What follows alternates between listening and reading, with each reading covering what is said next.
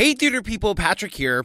Before we get to the episode, I wanted to quickly tell you about another podcast from within the theater people family. For the last several months, producer Mike and his co host Elise Castle have been hard at work on their podcast, We Couldn't Help But Wonder, which is a journey through Sex and the City.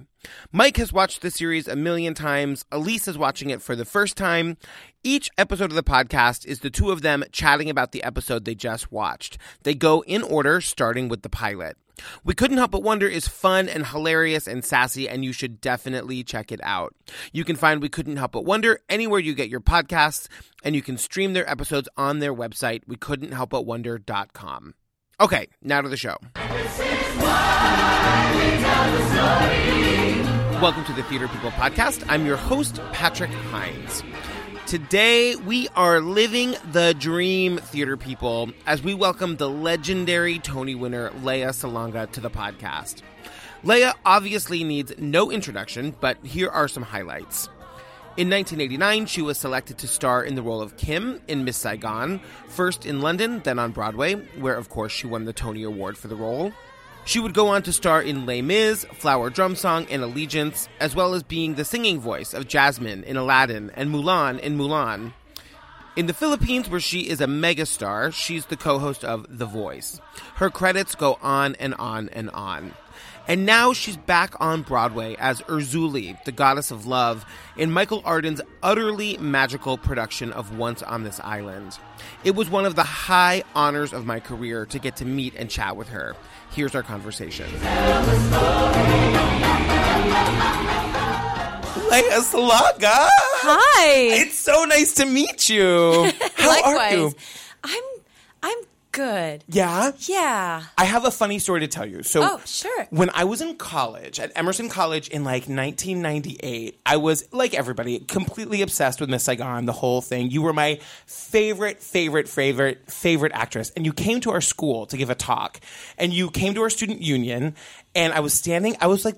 Somehow the greeter like holding the door, and I you walked you got out of your car and you walked up and you walked past me and I went I'm trying not to freak out and you went you're gonna be okay.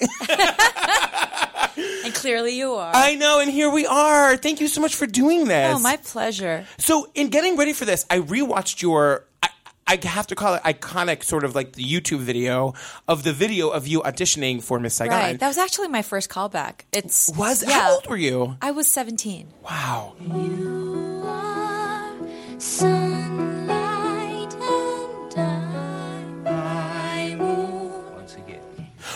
So it's, crazy to think so about beautiful now. to watch, and it's like I was saying to Mike before we started that you just the the way that you it seemed to all just make so much sense to you, and you were like you seemed so calm. Were you any sort of like musical prodigy? Did you get like was that did it just come so easily to you? Um, I had already been very much exposed to the world of musical theater by that time because I mean I had been my the first show I ever did I was only seven years old it was The King and I and I was the kid with a big speech at the end of the show so that was me and then I had done Annie at um, I auditioned at eight I started the run at nine so I was I was somewhat very much exposed this was not like my first rodeo Yeah, yeah, yeah. yeah. um, which was great. It was like, yes, you are predestined to do these things. So I, I, you know, I think it. So whatever singing talent I had was making itself known quite early in my life, which was great because then by the time I got to to do Miss Saigon, as difficult and as challenging as that would be for anybody, it kind of lessened the blow, I guess, um, because I had already been working for 10 years by the time I auditioned for Cameron Mackintosh and for Nicholas Hytner, um, and of course, Boublil and Schönberg. So I guess I was calm because, well, number one, I looked calm because that was already my first callback. So I'm like, I'm, I'm, I'm on step two at this point. But on, at my first audition, it, I was just a nervous wreck. So when it came time for me to learn stuff from the show, it was like, oh, I don't have to memorize anything for this. I can just learn Yes. the music. And Claude Michel talking about it now, he's like, how is this l- girl able to predict which way my music is going to go? It's like, is my music just that predictable? And I'm like, no. It's and, and it wasn't that it was predictable, but I could just I could see the pattern in it. Yeah. So I think it was calm because I'm like, I know where you're going. Mm-hmm. And because I know where you're going, whatever you end up throwing at me is going to feel like it makes a lot of sense. It's funny too when you see the looks on the, the faces of the people on the creative team. They're just all of their faces just come alive, and they're like, "Oh my goodness!" Like they can't believe that you're doing it either. That's amazing. I know It's weird to million watch it now because I don't remember those expressions at the time it was happening. Yeah. I mean, I looked at them and I, I thought, oh, okay, I guess they liked it. Yeah. But when I looked at the film, I'm like, sweet Lord Almighty, they really liked it. And and I guess it's not one of those things you think about when you're at the audition because you're trying to stay focused and you're trying to stay in the moment and, and trying to learn as much as you can. And I had to learn. It was a three hour session, I think, two or three hours. Wow. And I remember learning five, four, wait. I learned Sun and Moon. I learned I'd Give My Life for You. I learned Movie in My Mind. Oh, yeah, maybe three, maybe four. I don't remember. But there were, I felt like there was a whole lot being thrown at me. Wow. And this is music that nobody outside of this room, save for everybody else who was auditioning for this part, had ever heard. So it's not like I could, it's not like with a revival Right. where the music is, you know, practically ubiquitous in, in every musical theater maniac's, you know, CD collection. Right, right, right, right, right. But this is like brand new stuff. Did, we're getting we're getting to Once on the Island in one second, but do you look back on that now and, and like sort of see the trajectory of your career and think like, yes, it all went exactly the way that it was supposed to? I look at it and go, wow. Yeah. Um, I, I try not to make plans. Norm Lewis, who's now playing Agwe. oh, um, hamana, hamana, hamana. Oh, God, yes. I Yeah. mean, I have a crush on his vocal cords. I know who doesn't. I know. It's like it's male, female, straight, gay, doesn't matter. You will have a crush on his chords. and I mean, I, I loved his Javert. yes. And I got to experience that eight times a week because we got to do it together for like three months because he was on his way out and I was coming in um, into Les Mis in the first Yep. revival, which pretty much is what the show always was. And I'm always going to be married to that version of the show and faithfully so. Um, but yeah, so I get to I got to experience that Javert. Yeah. It- but here at Agwe, it's a whole different application of those chords, and you will crush on those chords so hard. Yeah. Because he's he's it's it he's pliable. He's all this. But never mind about all that. because we're talking about me. But no, he he said something which made me laugh so hard. And I think we were we were doing a concert maybe a couple of years ago, and he's like, "You you want to make God laugh? Tell him your plans." He says, and and then I'm like. That sounds like my life because I, I had made all of these plans prior to the auditions for Miss Saigon, and I was I was in pre med. I was going to be a doctor. I had Oh, reserved wow. so much of my life to to do this. To I made my plans, and then God's like, ha, ha, ha, no, this is not what you're going to be doing with your life. So I look back on my career and the trajectory that it's taken, and I'm like, God must have laughed at the start of this. And God is continuing to laugh at me now. and smile on you at the same and- time. And totally smiling on me. He's like, you foolish girl. I did not make you to be a doctor. oh, oh, I am so glad that you're here. Um, Once on this island. Okay. Speaking of once on this island. Yes, the great Michael Arden. So I wasn't super exposed to Michael Arden before the Deaf West production of Spring Awakening. Yeah, and that's kind season. of where he broke out as Yeah. a director. Yeah. Did you see it? I, I saw Spring. I did see Spring Awakening. Yeah. and I think he had. Did he do the Deaf West Big River? I He think did. He also starred in did. that. Yep. Yeah. So it it doesn't seem too far of a leap for him to have started in that one, to star in that one, and then to direct another one. Um, I remember it being. Oh my God! This is the young man that played younger brother in this concert when I played mother in Oh, a ragtime concert at um, Avery Fisher Hall, now the David Geffen Hall. Yep. Um, and I, I remembered him just being young and, and fresh and extremely talented and handsome and charming and so nice.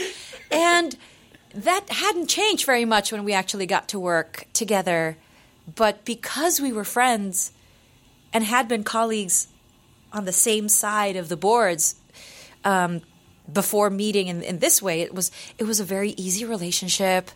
I See, mean, there was there so was there was so there was a lot of respect. Obviously, there is so much because I have so much respect for him as an actor, as well as a director. As I you know, learned more about his, you know, directing style. I mean, he gave all of the actors so much freedom to discover and to find things out for ourselves while trying to still like, eh, eh, these are your fences and you have to stay in between the, you know, and this is the vision. And, but it was never, he's not dictatorial in the way that a lot of directors have these reputations for being these, um, um, I'm trying to find the word. These guys who are just my way or the highway Yeah. types of people. He's not. He, I think he wants to see which way you're going, and then if you're kind of going overboard a certain way, then he'll pull you back. If you're not doing enough, he'll push you. He'll keep pushing you, and it's exciting to work with him.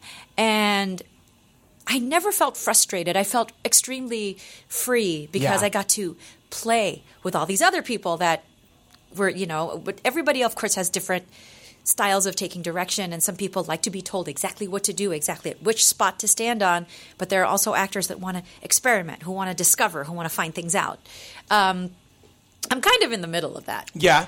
Yeah, I like being told what to do, but I also like having some freedom to to figure stuff out for myself. I was wondering if Michael, as a new director, I was. I'm glad to hear that you guys knew each other beforehand. Oh, because yeah. I was wondering what it would be like for a young, sort of up and coming d- director to direct the great Lea Salonga. Were you ever nervous walking into that room that you might not get what you needed because you're such a big star and you were walking into a a production done by somebody who is known to be brilliant but is young and is sort of still learning his way. Well, um, that was kind of the same boat that everybody was in when Nicholas Hytner was directing um, Miss Saigon. Miss Saigon was his first musical, like out of the gate. He had he had made a wonderful reputation for himself as a director of straight plays and operas. Like he was this opera wunderkind. That's what he was, and that's what he was known to be. And when he directed Miss Saigon, he was in his thirties, maybe in the, maybe around the same age that Michael is now. Yeah. Um, so right around then, Nick must have been maybe 36, 37, just young with this baby face, just you know, not a wrinkle on his face, and still figuring his way around. Um, and and so it's like because Michael and I were friends coming into this, it it didn't feel like he had to try to spare my feelings at any Uh huh. you know, at any juncture of, of, of this process, I would always keep asking him, What do you need me to do? What do you need me to do? What do you want me to do? Um, and I would just keep pushing for that. And if, and sometimes I would do it by text, sometimes I would do it face to face. And he would be like, I have homework for you. This is what I want you to keep pushing for. And this, and, and so I was like, okay. So he would offer challenges, like constantly offer a challenge for me to push this character forward.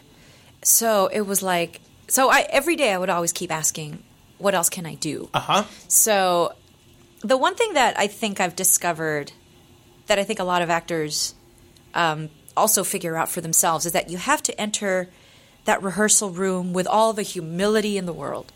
And you have to you have to leave all of your arrogance, all of your ego, your big your entire reputation, every single Tony Award you might have won or was nominated for. You have to leave it at the threshold of that rehearsal room so that when you walk in, you are totally open and totally free and whatever happens in that room, just let it happen. Yeah. Well, And it's exciting. I was going to say to talk about that. So Mike and I were talking before we started. We both loved, love, love, love this production. Oh, thank you. When did you see it? I saw it. We saw it together about two weeks ago, and then you had seen it a couple weeks before that. I saw it when it first opened, so I got to see the original two, and then we saw it a few weeks ago with the new two coming in, which was fun to see. Right. And so Mike had written this Facebook post about how he felt. I'm, I, I'm going to give you the mic so you can say exactly what you said on your Facebook. I Okay. don't know if I'm going to say it right, but it was something to the effect of um, certainly when the Circle in the Square Theater was built, it was partly for this show with this cast to do this production one day. Right. What do you think about that? I mean, the thing about Circle in the Square is that it is. I, It's a very unique space. It's a very unique space, and to explain to people who, who haven't seen this production of, of of Once on This Island, it's you know an island, and it's the the stage is filled with sand, and Yeah. there's stuff on there's water, and there's it looks like it, it. It looks like a storm had just come through. Yeah, It looked yeah. like a hurricane had literally just come through, circle in the square, and then left. Right. Before the audience got to sit down. Because it's there's trash everywhere. Right. There's so much debris, uh, palm fronds, there's plastic, there's uh, just all kinds of garbage on the stage, which we then have to, well, well, certain members of the company then have to clear and clean out before the show actually starts. Right. We have a goat. A live we have, goat. We have a live goat, and we have we actually have two. One is always on standby backstage, and then there's chickens. We have- Right, we have four chickens, and not a lot of people know this. They are all named after the Dream Girls. No way! Oh my goodness! Yeah, Who named that's not. them? Yeah, that's not integral to the plot. So I mean, we're I'm okay with sharing that. And you know, so I, I always ask Kenita Miller, who is in charge of the chickens, bringing them out, taking them off. I'm like, okay, which one do we have now? She's like, this is Laurel. And we say, and of course, the minute we appear on sand, we're in dialect and Yeah. we're in character, quote unquote, where we're the characters of the human beings that then end up starting this story. So we each of us has a different name, each which is not the names of the characters of Uh-huh. Once on This Island. Um, but we are then human beings that take these characters on, and you know, and so that's that's what happens. With the Right. exception of Hailey Kilgore, who's pretty much Ti Moune from start to finish. Yeah. all of us go in and out of of of characters, which is which is great. So we go into so we become Greek chorus, but then we switch right back into whatever character we need to play. So it's like these these human beings are like Greek chorus that jump in and out of something else, and Yeah. that's our convention. So to explain this production of Once on This Island to someone who has never seen it before, it's okay. Number one, it's immersive. Very. You feel like you're not a member of the audience. You feel like you are part of a very large campfire being told a story, but that you are as much a participant in it as everybody else that's telling the story. Um, especially if you happen to sit on the sand um, in this at basically at the same level that we are, or if you are close to, if you happen to be close to any one of the four gods. Uh-huh. We all kind of have a, a, our areas. Agwe is obviously the water. Asaka is close to where Alex Newell cooks every night. Yeah. And, you know, I mean, there's this big truck that people come out of, and then there's a, a big shrine in the back, and I have the top of this power pole. So I, I'm if I happen to be sitting there in my costume with this huge headdress made out of Ethernet cables, I am obstructing view. Oh, right. I am. I'm, I'm like you paid good money for these seats, and for quite a lot of the show, I am blocking your way. I am so sorry. so, but but there are people that have not minded, and they've said we we were behind you the whole time, and we were just so happy that it's like you were singing to us the whole time. And I try to I try to favor as much of the audience as I can whenever I open my mouth, wherever I happen to be. Um, but yeah, the best way to describe it is like you are in Circle in the Square and you are part of this huge campfire being told a story rather than watching a show. And the Yeah. next thing you know, it's like it's over Right. and curtain call is happening and you're like, "Oh my god, I it, the the broad this Broadway show just happened." It- right. I think one of the most effective things I've experienced in that space, but really in Yeah. any show, is um, in the beginning with the wind. So as a as a member of the audience, you feel like the like the storm is coming, and you actually feel the wind, and it Yeah. makes you feel like you're act- and it's something that a traditional theater can't do. Yeah, that there, there was one reviewer, I think it was Jesse Green of the New York Times, who said that his notebook, he said that he had given up on taking notes because his notebook had been blown by the wind. So, but but he but I think he so he stopped taking notes, and I guess he must have just been watching the show and based his review on. You know, not not so much. I'm sure Yeah. that he probably took notes throughout and was able to regain his Yeah. notebook and all that. Um, I- I've, I've actually met Jesse Green. He's very lovely Yeah, it was a beautiful review. it was a beautiful review and i'm like I, I normally don't know the people who like like personally who make who write the reviews for Uh-huh. shows and sometimes it's better for me that i Yeah. don't but because i had met jesse at like an interview for something a couple of years ago and then to to read and I, I love reading his reviews, bad Mm-hmm. or good, Yeah. and because they are so well written and they come from such a an educated, Yeah. you know, not snarky, not vindictive, not not it's not a bitchy Yeah. point of view. It's like it- here is he- this is just an opinion, and even if I will happen to maybe disagree with something that he's written, I still can respect it. Yeah. because it's it's it's it's coming from an unsnarky place Yeah. you know and it's like i liked I, I, obviously i love the review for the show and it was extremely complimentary and he got everything and he he he commented on on the magic that is our set design on on the story that we were trying to tell and on michael's direction and i'm i'm, I'm just like i'm just so over the moon right now i can't Yeah. even i can't Yeah. even i can't even process this Yeah. I was wondering about the collaborative nature of, of like the rehearsal room. Uh-huh. So there's so much that happens. There's so much that happens. You know, there's so many like interesting relationships that everybody seems to have Yeah. in character. There's Yeah. also just like it's just an interesting staging of the production. How did you guys find your way? You know, how did you? Was it a traditional process of like table read, you know, up on your feet and then being directed, or were you allowed to play and really like find your way in the space? Okay. By the time I had joined the company, there was already a lab, and everybody had worked together for maybe two, two and a half weeks prior to the day I stepped into the room. I was learning material separately from everybody because I still had concert dates Uh-huh. and touring to to finish up. Uh, So I was in Hawaii. I had gone to excuse me. I had gone to Dubai and back to Manila. So I was going back and forth a lot. I was doing a lot of traveling, but um, stage management and the music department of Once on This Island had sent me a script and a score.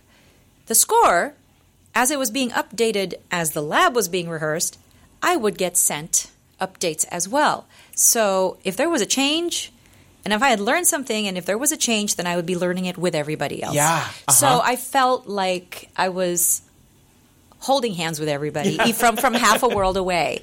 Um, I was in the Middle East, and everybody was in New York, and this all this whole thing was happening. So I was learning, and I was, you know, I was I was learning Rain, and then Justin Scribner, our PSM, our production stage manager, said, "We're learning it at the same time as you. It is actually really heartening to know that you are learning this, and you're it like it like you're it's, it's driving you crazy." At the same time, everybody else is being driven crazy too by the same piece.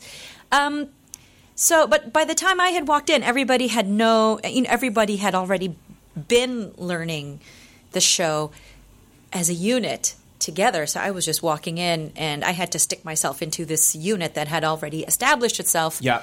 Um, but because I had been studying and because I had been learning it, I was pretty much at the same place everybody was. So my day one was everybody's day fifteen, but I'm like, I, yeah, I, I can, I'll, Yeah. I'll be, I'll be fine. I'll and be by the way, I'm okay. Lea Salonga. I can figure this out. it was okay. It's like thank goodness I can read music. Thank goodness I, I thank goodness Haley Bennett, who was one of who's part of the music department, sent me so much material. I had MP3s, I had sheet music, I had everything that I absolutely needed. And and thank goodness um, I had seen a production in Manila, and the music was still in my head. I'm like. I'm I'm I'm gonna be fine. I'm gonna be just fine. Um, but yeah, it was so we were we spent the first few days on music, just on music, with AnnMarie Milazzo, who's our vocal orchestrator, and Michael Starobin, who was our instrument orchestrator. so genius. And Chris Fenwick, who was our music supervisor, and Alvin Hough Jr., our musical director. So we spent the first few days just getting all the music in.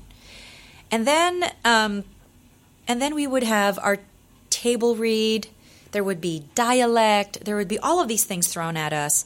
You know, like the four gods would be isolated. We would have time in the room just for the four of us to be together with Michael and David Perlow, his associate, and stage management. Um, at the table read, when we were we would be reading script, and you'd have your score on one on one side, you'd have script on the other side, and then I, I remember this because it was like it, it really hit me like a baseball bat to the side of the head. Once there was that scene after the sad tale of the Beauxhommes, and it's uh-huh. the scene where Ti Moune is leaving her parents. Kenita Miller r- literally ripped a hole in my heart just from how she was singing, and and I was just I was I was destroyed. I'm Yeah. trying to sing this music while listening to her and watching her, and I'm just like, and and I was just ugly crying in front of everybody. Yeah. and I and I just and I couldn't stop. And then when I first heard the first chick chick chick of Mama will provide, and I'm like, oh, thank goodness. and everybody started laughing. I was like, sweet relief Yeah. that this is here. Oh, I wanted to ask you, uh, sort of on that front, and, and I feel okay to ask you because I was reading about this in another interview, just about your family and how you have you sort of had to make the decision because you don't live in New York. No, I live in Manila. Yeah, and you have a nine-year-old daughter. Oh, she's 11. she's eleven. Oh, sorry, eleven-year-old daughter, and a husband, and you had to make the decision that this would be a thing that would be worth it for you to come and do, and sort of like be away from your family for a little while. Yeah, it's a family decision. I mean, I can't make any decisions about pretty much anything Yeah. by myself. I mean, obviously, I can make decisions when I'm alone in New York as to what I'm going to eat that day or where. um, you know, and the decisions I make on stage are pretty much whatever com- pops into my head at that moment. But a decision like this is big because it means being away from my family for a bigger part of the year Yeah. and and I mean it's a reality that we that we are apart for a lot of time because I tour I you know and I take my daughter with me when I'm touring the U.S. Um, and if she has school breaks then I I take her along um, and she gets an education Yeah. doing that you know and she has a she has a great time she gets to see so much of this country she gets to see other parts of the world which it's which a lot of kids don't get Absolutely. to have um, but my husband also has his responsibilities and he has work and all of this kind of stuff but he comes whenever he's able to I was- so, so it's hard so Yeah. he's like so the one question he asked um, would this be eligible for the for tony's and i said yes Oh, right. Yes, it would. He's like, then go. Yeah.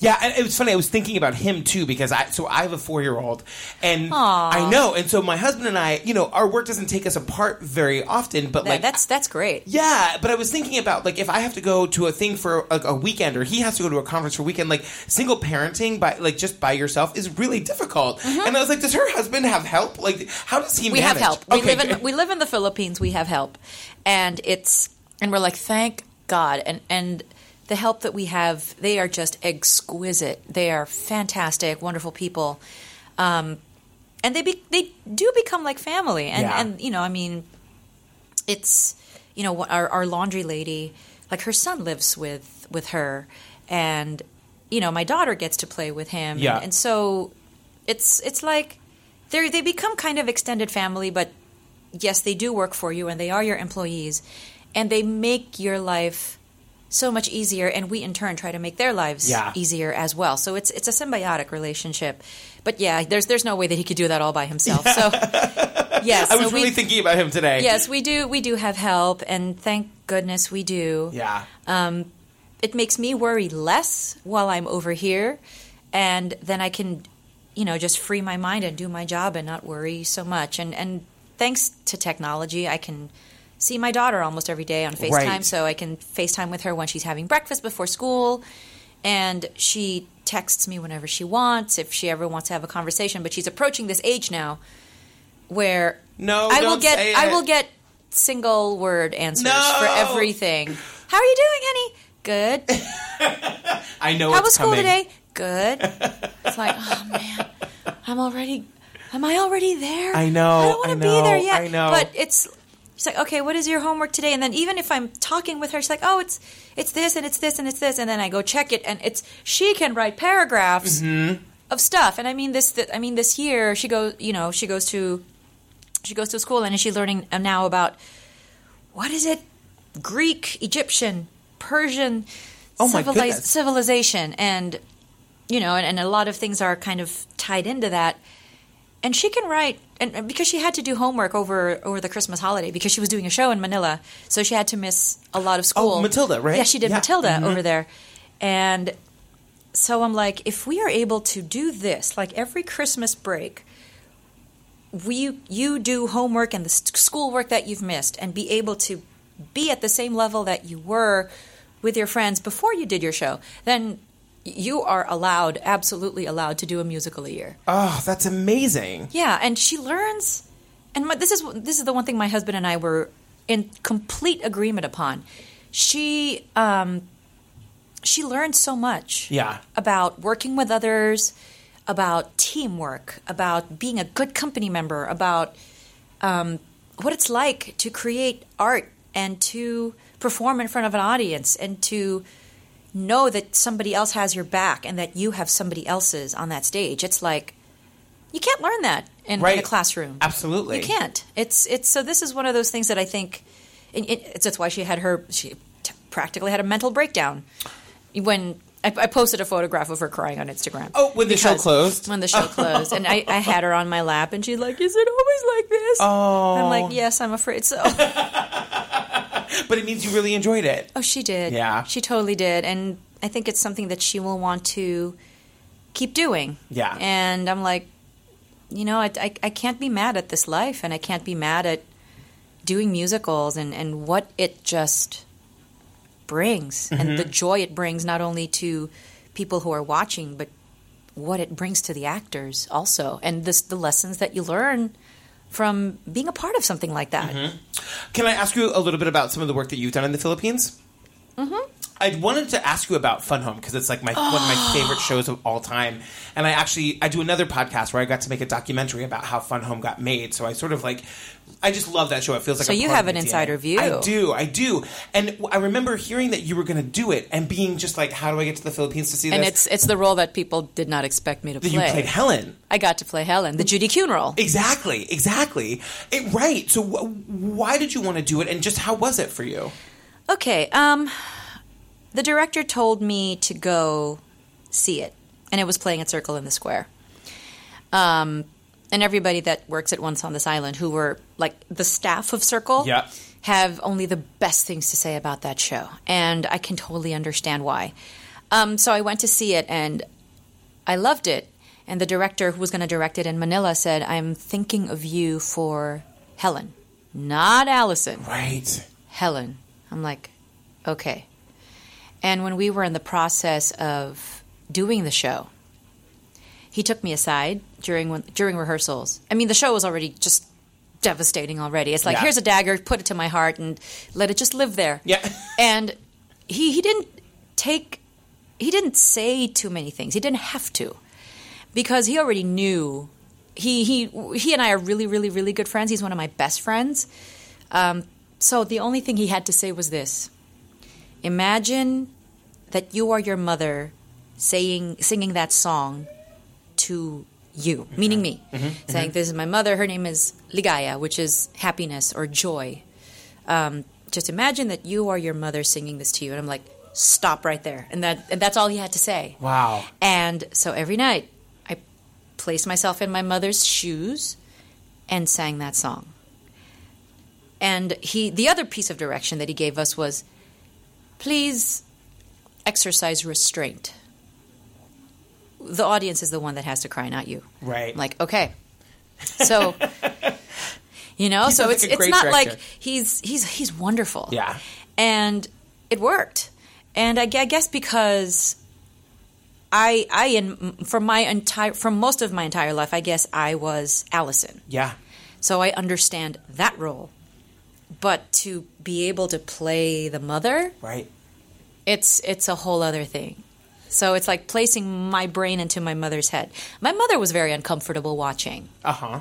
um, the first time. You know, and, and she, it's like she couldn't watch it because it was there were too many parallels going on on stage, as with her life. Yep. Um, which basically I have just revealed a lot about my life. No, my father was not a closeted homosexual, but yes, he was. You know, but there were aspects of his life and personality that mirrored Yeah. Bruce Bechdel's. Yeah. Yeah. Um, I was looking at the videos of like your beautiful cast of Fun Home, and I was thinking about how They were all such exquisite people. and they seemed it and they and they had that fun home energy you know? And i was thinking about how the, the manila production was the first international production and i was wondering just why why do you think manila was the right place and for that first international production? And what what sort of conversation did it spark amongst the the, the people who came to see it? Um, perhaps known to us with some aspects unbeknownst to us. I think that there are a number of dysfunctional families in the Philippines that could stand to benefit from watching a show like this. I mean, by the time the first run had ended, we were selling out. Yeah. Like we, people couldn't get tickets by the time our second weekend had begun, um, just because it was like there were there were people I think who were finding themselves in the show and who were experiencing release, emotional release, and catharsis just from watching us. And I remember that there was a mother and son that came, and after the show had ended, the son had turned to his mother and said, um, What was the last line of the show? Don't you come back here. Uh, I didn't raise you to give away your days. Like, oh, so it's like you don't have to give away That just happened, you guys. that just happened. um, so she's like, he's like, Mom, you don't have to give away your days anymore. And I'm, I was like, I'm gonna start crying because from the minute we were told. I was like, I was just dumbfounded yeah. from hearing that. Yeah. It was like, wow. So apparently there were a lot of, there were a lot of wives who were very much like Helen, accompanied by their children who knew what it was like to to be with a woman like this. And so I guess it turned out there were a lot of dysfunctional families that needed to see a show like this Mm-hmm. to find that they weren't alone.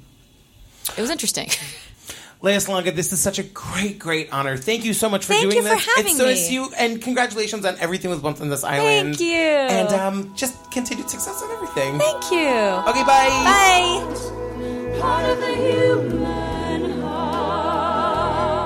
Theater People is produced by Mike Jensen and me, Patrick Hinds. Mike edited this episode. Special thanks to our Patreon associate producers, Robbie Roselle, Carol Spellman, Ty Williams, and Cynthia Wallach. Special thanks also to Steve Tipton, Eric Emsch, Keith Allen Herzog, Ellen Marsh, and the staff at Oswald's. We'll be back soon with cast members from the band's visit. Until then, mwah! Who such tenderness? The ones who felt so ones who came.